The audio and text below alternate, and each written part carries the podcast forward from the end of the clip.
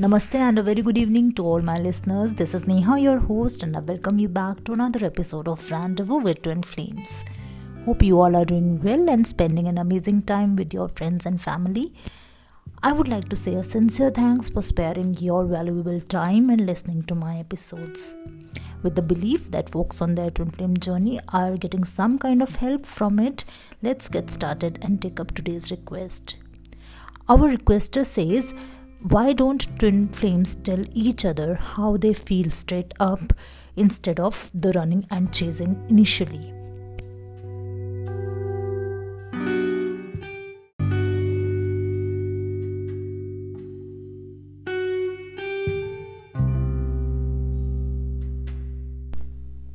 I believe this is how the twin flame journey is designed by the higher realms.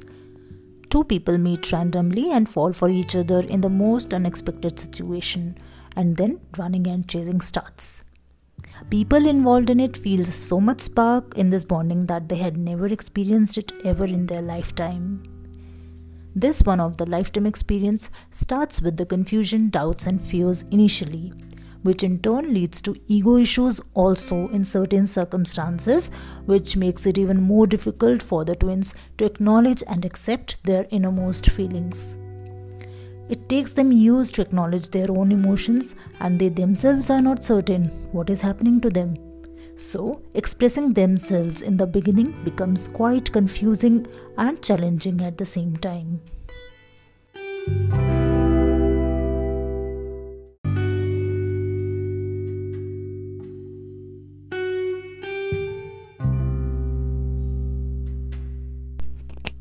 The energy holding the twins is so much spellbound that they unknowingly get involved in this running chasing dynamics.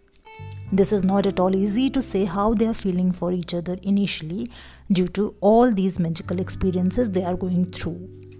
In some of the cases, chaser is chasing the runner, but they themselves don't understand why this chasing is actually taking place. They just like to be with the runner and vice versa. They may hide their feelings with each other, but they cannot hide it with themselves, and that's how they end up calling or texting to their counterpart. They might not say a thing to each other over that call, but they know deep inside that they want to be there with them in the present moment. It is not easy to carry such intense emotions, and that is when they pull themselves back from this connection.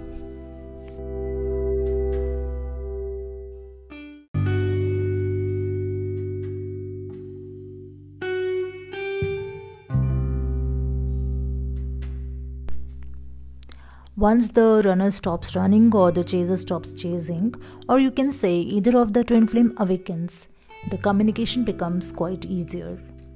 They understand the dynamics of this connection and they may feel peace in conveying their thoughts and release the baggage they might carry with them. Post awakening, whenever they again experience the separation phase, which keeps coming back and forth on the twin flame journey, they may end up sharing and express their feelings as they have now discovered the reality of existence on this divine path. This might not be the case with every twin flame, as every individual is different and may have their own unique journey.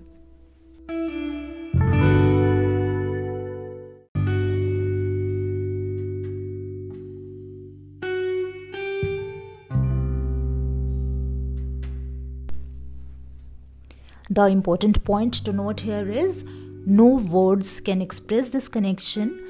It's hard to process and accept this if you are not ready for it.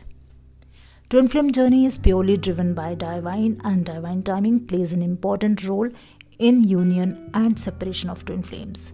So, timing is everything, and hence nothing here is controlled by the twin flames themselves. With this, I would like to end today's episode. Friends, now you can watch my twin flame videos on YouTube channel Souls Rendezvous. Please do check them out. Do not forget to like and subscribe.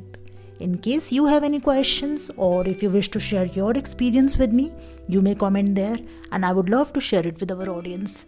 Thank you again for listening to me. See you soon. Till then, stay in love with Rendezvous with Twin Flames.